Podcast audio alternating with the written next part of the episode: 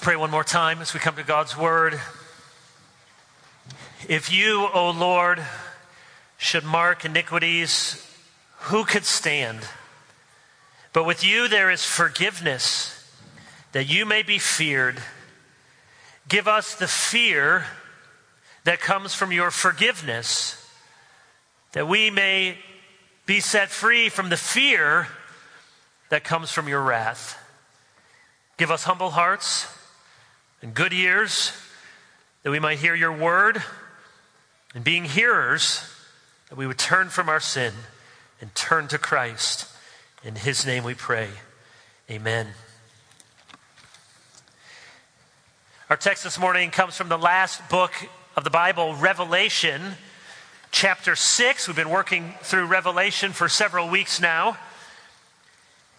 It's a book that is an apocalypse, meaning a book of showing. It's a type of genre. It's a book that gives to us God's plan for the world in verbal pictures and images and symbols.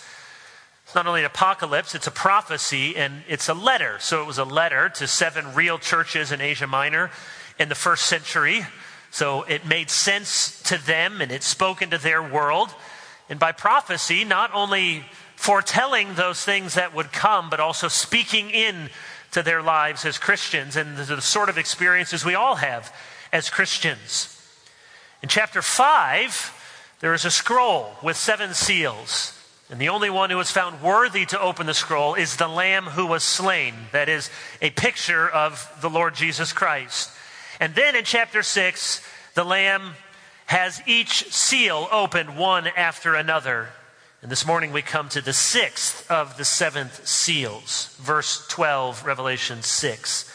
When he opened the sixth seal, I looked, and behold, there was a great earthquake, and the sun became black as sackcloth, the full moon became like blood and the stars of the sky fell to the earth as the fig tree sheds its winter fruit when shaken by a gale. The sky vanished like a scroll that is being rolled up, and every mountain and island was removed from its place. Then the kings of the earth, and the great ones, and the generals, and the rich, and the powerful, and everyone, slave and free, hid themselves in the caves and among the rocks of the mountains, calling to the mountains and rocks, Fall on us and hide us from the face of him who is seated on the throne and from the wrath of the Lamb. For the great day of their wrath has come, and who can stand? Let me be clear from the very beginning about the purpose and the aim of this sermon. The aim is very direct, very simple. I want you and me to flee from the wrath of the Lamb now while we still have time, so that you and I do not have to flee from the wrath of the Lamb later when it is too late. That's the purpose of this sermon. That's the prayer for this sermon is that we would flee from the wrath of the Lamb now while there is time, that we would not flee from the wrath of the Lamb later when it is too late. Now, already, you may be thinking, I don't know if that's the kind of sermon I was looking for this morning. Isn't that one of those fire and brimstone sermons? I, I, I didn't sign up for Jonathan Edwards, sinners in the hands of an angry God kind of messages. Who does that anymore? What are you trying to do? Scare people, Pastor? It's a valid concern, I suppose. Maybe in the history of the church at times, preachers have let the imagination run away with them. And yet, that is scarcely the danger in our age. Our danger is just the opposite that we would not even deal with a text like this. And if you say, well, you shouldn't be trying to scare people,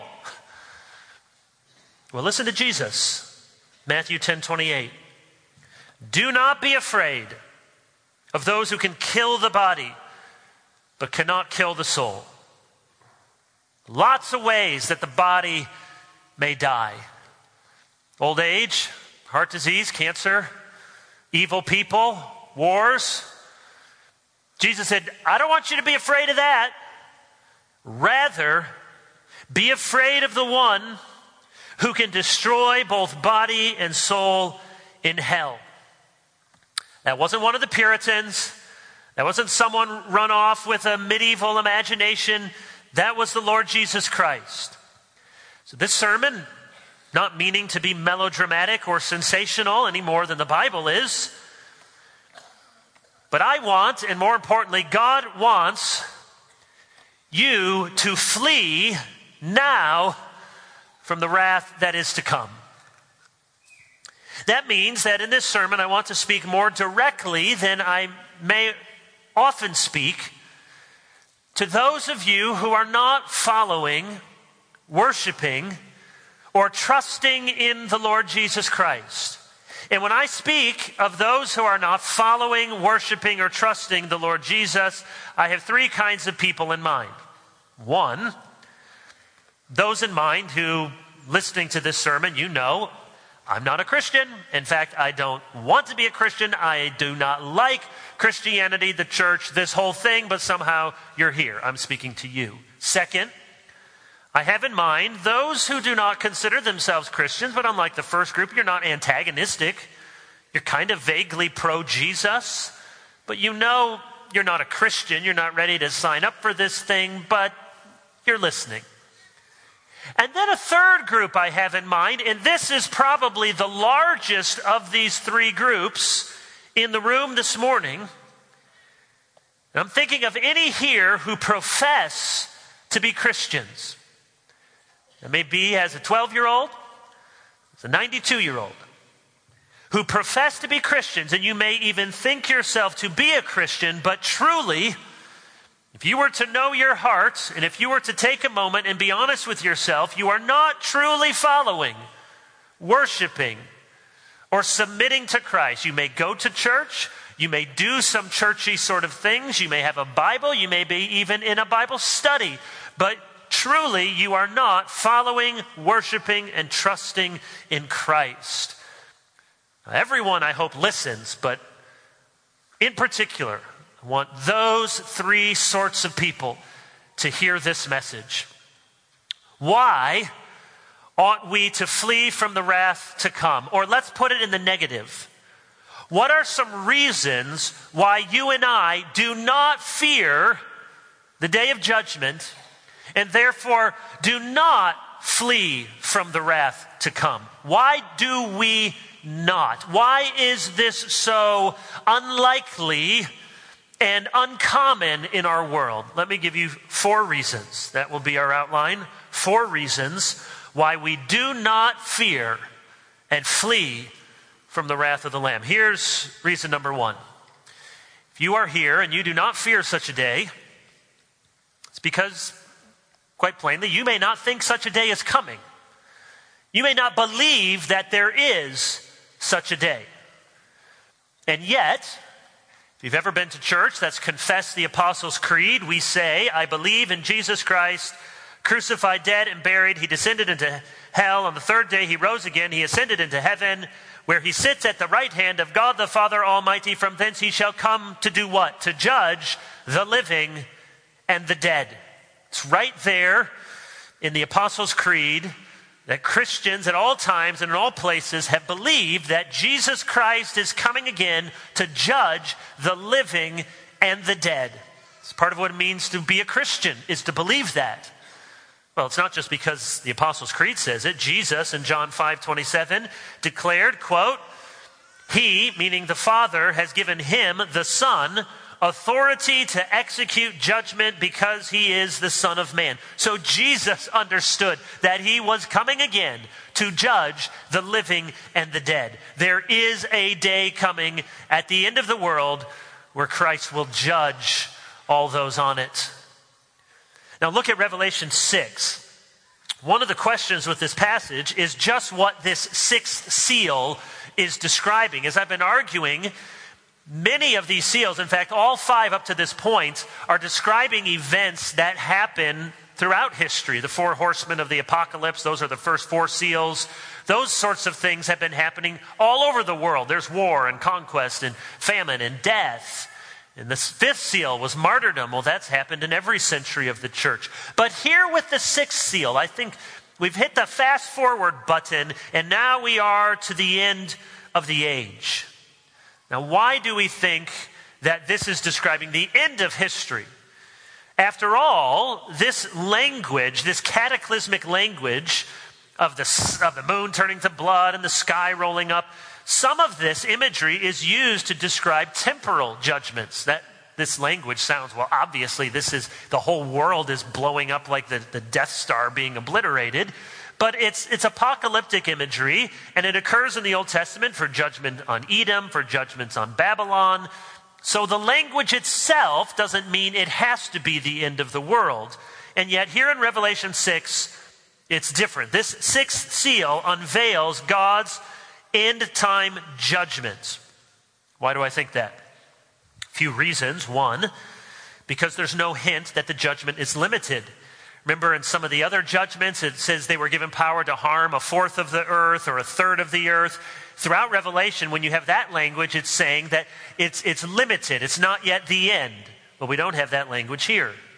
A second reason this judgment scene is so similar to another judgment scene in chapter 16, which is like the final judgment scene in chapter 20.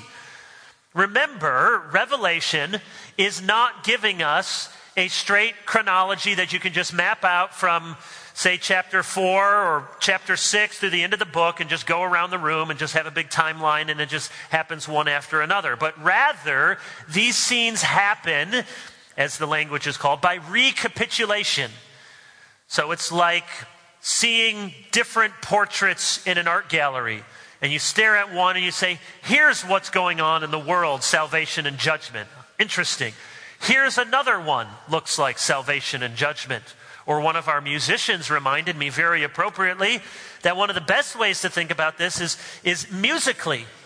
That musical score will have a theme that repeats. And you hear this in, in great music, and you'll hear the theme, the, the melody line, and then they'll do some other things, and then it'll come back again. But it's not exactly the same. It has maybe a little different cadence or a time signature, or it has some different instruments. Well, that's what's happening a recapitulation of the same musical theme. So we have the end of the world in chapter 6. We'll have another end of the world in chapter 16 and another one in chapter 20 because Revelation is showing that's what it looks like. Now let's back up and let's see it again from a different angle. Another reason why I think this is the end judgment is because of the language of wrath, the wrath of the Lamb. When wrath, or another word, fury, when those words are used in Revelation, we're not speaking of preliminary judgments or warnings or discipline or chastisement, but we're talking about the end. And then finally, because the sixth seal follows the fifth seal. We say that's obvious, six comes after five, but here's what I mean. Remember in the fifth seal, verse 10, the martyrs under the throne cry out, O sovereign Lord, holy and true, how long before you will judge and avenge our blood? And they're given a little longer until the number of the martyrs is brought in. There is a set number of martyrs that God has appointed. And until the number of the martyrs is completed, the end of the world will not come. So that's the cry at the fifth seal, which means the sixth seal is the answer to their cry. How long, O Lord? Well, here's what it will look like. At the end of the age, when the full number of the martyrs has been brought in, and we are at the end of history, this will be the final judgment upon the earth. The day is coming, in other words, when the sky will be rolled up, and the mountains and hills will crumble, and all people will fear for the wrath of the Lamb. I think I've mentioned before the language of Ezekiel chapter 3, the watchmen on the walls. Paul refers to it in his sermon in Acts chapter 20, that he says to the Ephesian elders there, I'm innocent of the blood of you all because I have declared to you the whole counsel of God. And it's an allusion to Ezekiel. In the ancient world, you would have somebody who's standing on the walls because that's your defense. You don't have a missile defense, you don't have bombers, you have a wall. And a guardian there stands out and he can see when the army is approaching. And that's when he's to sound the trumpet to warn the people get to your battle stations or flee for the hills. The enemy is approaching. And Paul said, I would be guilty and your blood would be upon my head and my hands if I did not warn you. And so I would not be a faithful shepherd. There would not be faithful preaching from this pulpit if we never speak about the day of judgment, even if it's not popular, even if that's not what people think they want when they come to church. You've heard me say this before, I'll say it again. May it never be the case that anyone from Christ Covenant Church could stand before God on that last day and say, no one ever told me there would be a judgment. You have heard, and so you hear again this morning there will be a final judgment. And it's described here in Revelation chapter 6. And if I am to be a faithful shepherd, a watchman on the walls, I must warn you of it. Number two, so the first reason that many people do not fear is they simply do not think that such a day exists. Second reason is because you have not considered what the day will be like. The scene described here in Revelation is a scene of panic. The cry is going up like those in the Garden of Eden. Zach alluded to that as he introduced the pastoral prayer, trying to hide our sin, just as Adam and Eve did, sewing fig leaves together when they realized that they were naked. That's why the people of the earth are hiding themselves, covering among the rocks and the mountains. Just like Adam and Eve have their eyes open, they see their shame and they try to cover themselves with fig leaves. In both cases, in the garden at the beginning and here at the end, sinners have been exposed. Just, I, I can't face the one who sits on the throne and the Lamb. I cannot see them. So hide for the mountains, run to the hills, flee to the caves, fall on us. It's the cry of those whose sins have been exposed. Have you ever had the dream? You probably have. Where you show up to school or at work and you didn't put clothes on? I don't think too much about the dream right now. Or you're in your undergarments um, I've had that dream many times. It's a bad dream. I've had it so many times, I can tell myself in the dream it's just a dream, and yet the voice comes back, This time you really did it. You're talking to yourself, and I, am sure there's all sorts of Freudian analysis about what that says, and, but there's certainly there, there's some fear that we all have as human beings of being exposed. That doesn't take Freud to tell us that's something what that dream is about. That might it be that one day everything about us is stripped away and our worst nightmares and our worst behaviors and thoughts are there for everyone to see. It's a horrible, horrible feeling. And that's what they're feeling here on the day of judgment. They've been exposed as sinners. The scene here in the sixth seal is a picture of massive cataclysmic judgment. And though the image may seem strange to us, it would have been familiar to John's readers because it's Old Testament imagery. Isaiah 34 4, all the stars of the heavens will be dissolved and the sky rolled up like a scroll. All the starry hosts will fall like the withered leaves from the vine, like shriveled figs from the fig tree. Joel 2:31 The sun will be turned to darkness and the moon to blood before the coming of the great and dreadful day of the Lord. Ezekiel 38 In my zeal and fiery wrath I declare that at that time there shall be a great earthquake in the land of Israel. The fish of the sea, the birds of the air, the beasts of the field, every creature that moves along the ground, all the people of the face of the earth will tremble at my presence. So this is heaping up Old Testament imagery. There's an earthquake. Stars are falling and the sun is going and the moon is turned to blood. It's a description of God's judgment. Now, is this literally what will happen? I don't think we have to take it exactly literally. Why? Because you'll notice that the people on the earth are running to the mountains. Well, didn't we already see in an earlier verse that the mountains and the islands have been obliterated? Wait, I thought the mountains were gone. Now you're running into the mountains and the caves and crying out for the mountains to fall on you. So I don't think we have to understand that everything is exactly like this. It's not going to be a Death Star complete obliteration. But the imagery is here to tell us that it's cataclysmic, that it's massive, that it's final, and that it's frightening. Think of the earthquake. It is a common occurrence in Scripture, from Mount Sinai all the way through Revelation, that creation shakes when its creator is revealed. That's why there's earthquakes at various moments of theophanies, God appearing, or thunder and lightning when the pyrotechnics start to happen. So here there is depicted, whether it's literal or not, a great earthquake across the earth. Why? Because the glory of the transcendence of God on the throne and his son, the Lamb, are being displayed as never before. What other response could the creation give to the revealing of the glory of the Creator but to tremble, but to shake? Whatever the end of history will be like, no one will miss that is, it is happening.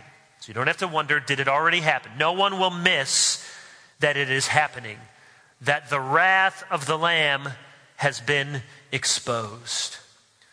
So many people do not fear this day because they do not believe there is a day. Number two, they don't consider what the day is like. And number three, perhaps you have figured that someone like yourself will be safe on this day.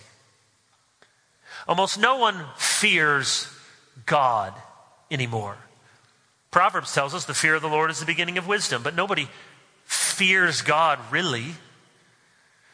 Roughly six out of ten Americans, this is true uh, as recently as last year, I think I saw this survey. Roughly six out of ten Americans believe in hell. And almost none of those Americans think they're in any danger of going there. We scarcely believe in judgment. A strong majority, almost 60% of Americans still believe, yeah, there's a hell. And if you follow it up, and might you go there? Obviously not, but we need some place for the really, really bad people, mass murderers and tyrants and despots. So we kind of believe in a abstract way that, yeah, there's got to be a judgment for really bad people, but I'm not in danger of it. Why do we consider it so unlikely? Part of it is we think of unbelief as a trivial offense.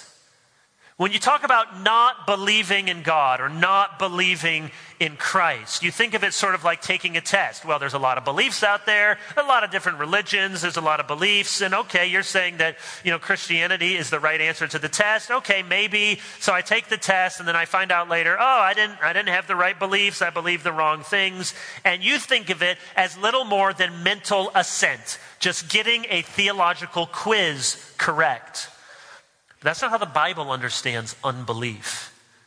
If Jesus is the most glorious, most exalted, most honorable, most worthy person, the God man, then is not your disregard for him a serious crime?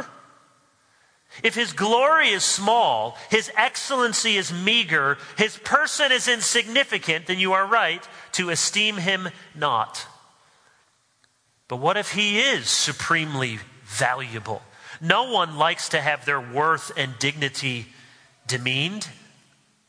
Have you adults ever been walking by, um, you know, a, a park or through some public place, and there's a group of teenagers probably boys. And there's something, you don't even know, I, have had this, I don't even know what it is. I don't know what I was wearing, what I did wrong, what sort of not very cool factor, there could have been many things, was, was screaming about me. I've had it before when I, I, I run by people. I, I like to not think it's the length of my shorts, but somebody says something, and it's not a uh, way to go, it's some sort of derision. And those few times that that happens, and maybe you've had it, and somebody notices something you did wrong, or you tripped up literally, you spilled something, and people are laughing, especially if it's people younger than you. Doesn't everything in you?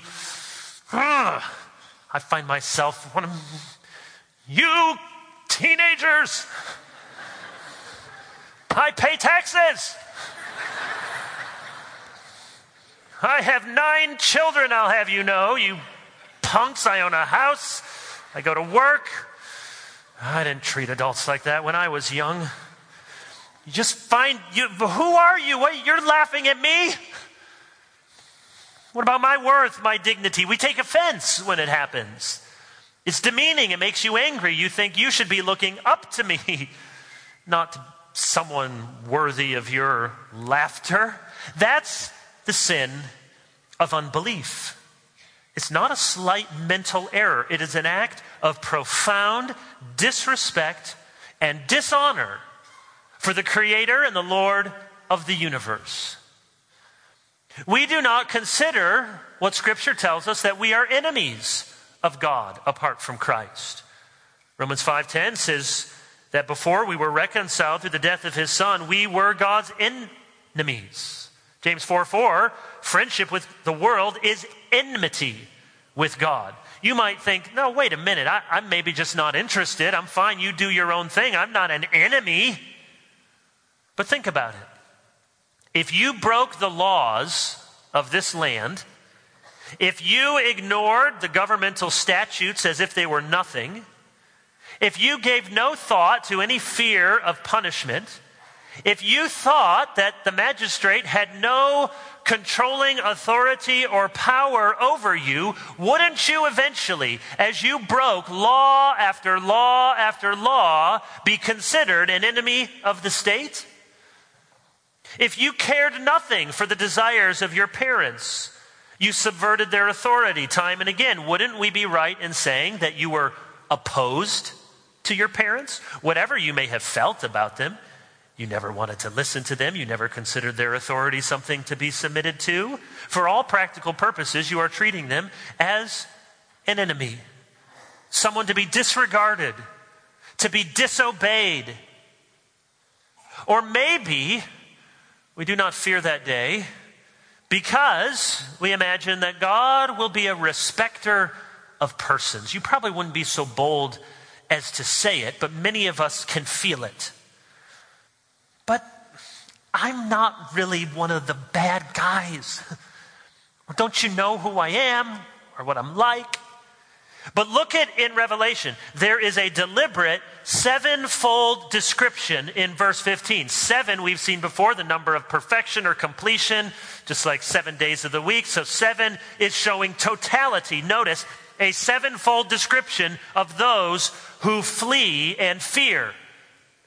Then the kings of the earth, the great ones, the generals, the rich, the powerful, the slave, and the free. This list is meant to represent all of sinful, unbelieving humanity. That's why it says right there in the middle of verse 15, in case you miss it, everyone.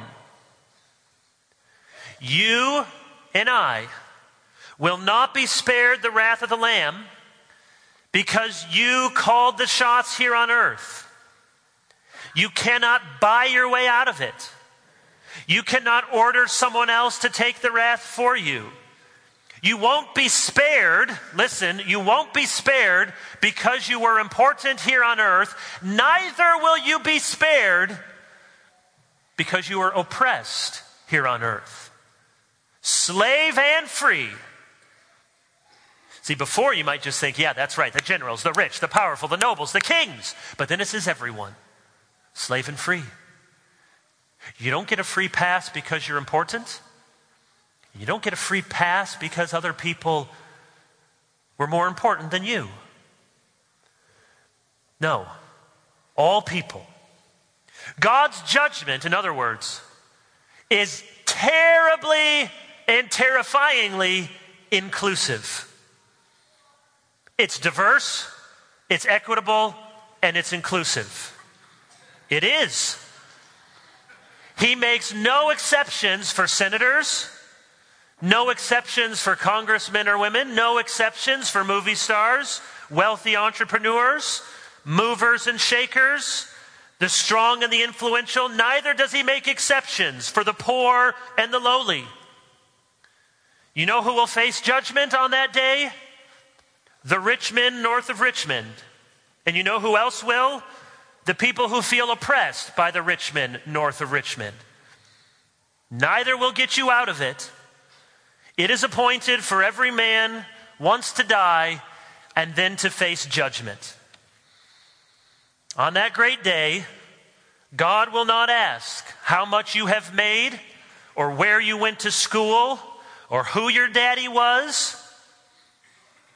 He will say, What did you do with Jesus? What did you make of the Lamb? Which brings us to our final point. Perhaps we do not flee because you and I have not thought rightly about the one who sits on the throne and the Lamb. Is this not one of the most dramatic ironies in all the Bible and in all of recorded history? The princes, the generals, the mighty men run scared to the hills on account of a sheep. It would be humorous were it not terrifying. For my oldest son's birthday this summer, he turned 20. So, what do you want? What do you get a 20 year old? Uh, very practically, very smartly, he said, I'd like a sheep. A real sheep. So could I have a real sheep? He had a chicken earlier that died. We have two cats, we have three bunnies, nine children. Yeah, we need a sheep. we did not get him a real sheep. I'm a bad enough parent. I did quite a bit of Googling about it. Uh, it appears you need to get more than one sheep and you need a fence and a lot of things. We didn't get a sheep. What we got was a very lovely, about this long, this high, a very, very cute stuffed animal sheep. Amazingly, he did not take it to college, but it's there in our house. It's just, I almost thought about bringing it, but that'd be so off, off brand. I didn't. But that's what you think of a sheep. Oh, a sheep, a little sheep. There's meant to be a profound irony here. This is no ordinary lamb. Strange as it may sound, the world will quake when the fierce anger of the slain lamb is unleashed.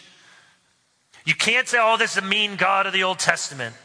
This is the God of the medieval imagination. It's the harsh God of the Puritans. No, this is Jesus Christ judging the earth. And on that great day of judgment, it will be more terrifying for sinners than it was in New York City on 9 11. People running, terrified, fleeing. Let us not be chummy with the big guy upstairs. God is not to be trifled with. Who can stand? Who can withstand his fierce anger? The prophets ask over and over. It is a dreadful thing to fall into the hands of the living God as an unrepentant, unbelieving, careless, self righteous sinner. So, chapter 6 ends with a, a cliffhanger. Who can stand? If this great God, the one who sits on the throne, and the Lamb, such that all people are crying out for mountains to crush them in that moment, who then can stand? Well, you have to come back next week for chapter 7, the answer to that question, but I cannot simply leave you wondering how you can stand. Chapter 7 will tell us that the ones who stand are those who had been sealed, those who had been set aside, those who had been marked, just like the blood on the door posts and the door frames in Pharaoh's day would indicate to the avenger of judgment pass by because blood marks out these ones. So it is, we will see, that those and only those who have been washed clean in the blood of the Lamb can stand on that day. So here is the irony. Here is the gospel. The only way that you and I will not face the wrath of the Lamb on that day is to flee now to the Lamb that was slain. The same Lamb. The Lord Jesus Christ, slain, crucified for sinners. Those and only those who will stand are those in chapter 7, verse 10, who cry out, Salvation belongs to our God who sits on the throne and to the Lamb. That's why they are not afraid on that day, because they have cried out on the days before, that one in all of his transcendent glory and wrath, that one is my Savior. And so they sing, Amen. Praise and glory and wisdom and thanks and honor and power and strength be to our God forever and ever. Amen.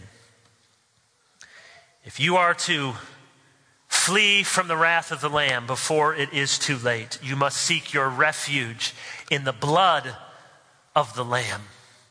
So that marked and sealed and washed by that blood, God's avenging judgment will pass over you on that great and dreadful day, and you will shout, Hallelujah. Let's pray. Gracious Heavenly Father, we thank you that you, in your kindness, have given us the Bible in a language we can understand. You have given us churches that believe the Bible. You have given us preachers to preach the Bible, so we are not ignorant of these things. And now, no longer ignorant of these things, we will be accountable for what we have heard. And so work in our hearts, Lord. No preacher can do it, no earthly preacher, only a heavenly voice. The sheep here will know the voice of the Good Shepherd. And so speak. Speak now. Speak throughout this week that you would call to yourself your people to repent, to turn to be covered in the blood of the Lamb, that we may not have to cry out to the mountains and the hills, cover us on the day of judgment. We pray, O Lord, giving thanks for your great mercy in Jesus for sinners like us. In his name we pray. Amen.